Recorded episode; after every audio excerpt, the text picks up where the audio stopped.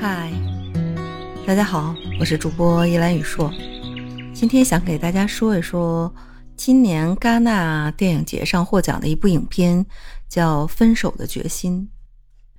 其实这个影片的故事还是很简单的，就是意外死亡、犯罪悬疑，还有不应该有的禁忌的情感所组成的一个故事。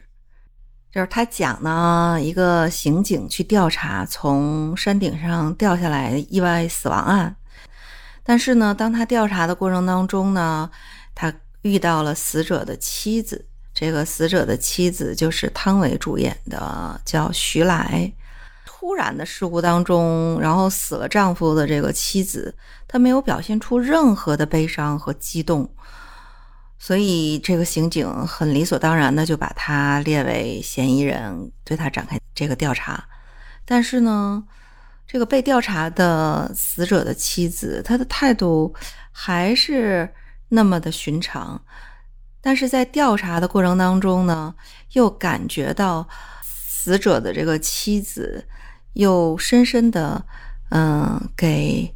刑警带来了一种致命的禁忌的情感的一个吸引力，所以两个人互生意外的这个好感，然后呢又特别好奇，就整个又有悬疑，又有浪漫，又有禁忌的这样的一个混合，戏剧的张力还是蛮强的。应该说啊，非常符合呃这部电影的导演朴赞玉贯的这样的一个风格。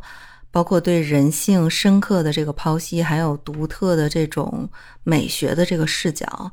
当然啊，就是他的这个影片里边往往会打上暴力美学呀、惊悚啊、复仇与救赎的这种标签儿。嗯，实际上在新的这部获奖影片《分手的这个决心》里边，更多的。讲成年人的一个爱情的故事，但实际上呢，我们观感的这个感觉来讲，它讲的是一个关于失去的故事。任何的成年人其实都经历过我们失去的这样的一个经历。其实我很喜欢的是扮演死者的妻子徐来的那个汤唯。应该说，汤唯被很多人了解的时候是十六年前，就李安拍的那个《色戒》，就里边有三段激情戏。当时我记得还很多人因为国内是被阉割版的，然后很多人从深圳过到香港专门去看没有被删节的这个《色戒》。其实当年啊，在拍《色戒》的时候呢，汤唯是被李安一眼看中了。就他就是典型的在张爱玲小说里边描述的那种六角脸不上相，但是呢，有一种国文历史老师的那种内在的内涵的古韵的气质，就古典里边有一种笨拙气，就初出茅庐的那种青涩感。所以呢，当时选这样的一个人去扮演一个。美艳的这样的一个间谍去刺杀特务，然后他的身份背景是话剧社的女女学生，李安就觉得应该是长成这个样子。当时《色戒》是整个获奖了嘛，但是引发的就是汤唯被封杀。曾经陆川还因为这件事儿给汤唯打抱不平。他觉得电影拍出来，导演、编剧、男演员都没有事儿，可是女演员就要被禁三年。就应该说，他刚开始出道的时候还是蛮有争议感的。被雪藏的这几年，他安安静静的在英国读书，然后选择自己沉淀下来，就是不急不躁。后来在出演《黄金时代》里边的这个萧红的时候呢，他。对自己真的是很狠，就去经历那种零下三十度的东北的冻伤啊，留下了病根儿啊。包括拍《地球最后的夜晚》的时候，剧组给他画这一道印痕，怎么都画不下，他就直接从地上捡一个瓦片，在他后背上割一条伤痕。所以，当这个新的这个影片《分手的决心》在戛纳首映之后，就是导演对他是。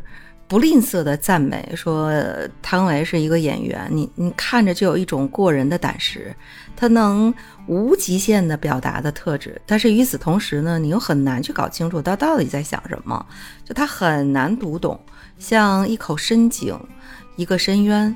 不是很想用神秘去形容它，但是它有这个深度，能够让你保持好奇。那它同时拥有的这两种特质，对一个演员来说是很罕见的。这应该是一个导演对一个演员高度的这样的一个评价了。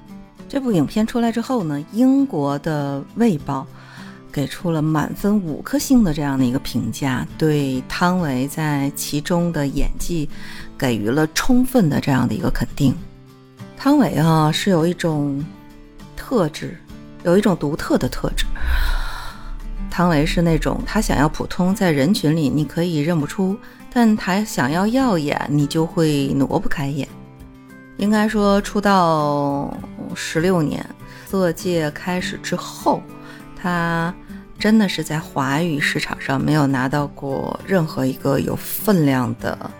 奖项，就主流公认的金鸡、金马、金像奖，也都是九次提名，九次落败。我希望在未来的星途当中，汤唯可以获得华语主流论坛的这样的一个认可。嗯，去找一找这个分手的决心，网上有很多的这个视频可以去观看，仔细的去观察演员在表情上的一种微妙的变化。包括导演拍摄时候用心的准备的那些道具的小的细节，可能会有更好的这样的一个观影的一个体验。你有任何的想法，都可以在评论区里边留言。如果你喜欢这个节目，就麻烦你在音频节目下点赞。我们下期节目见。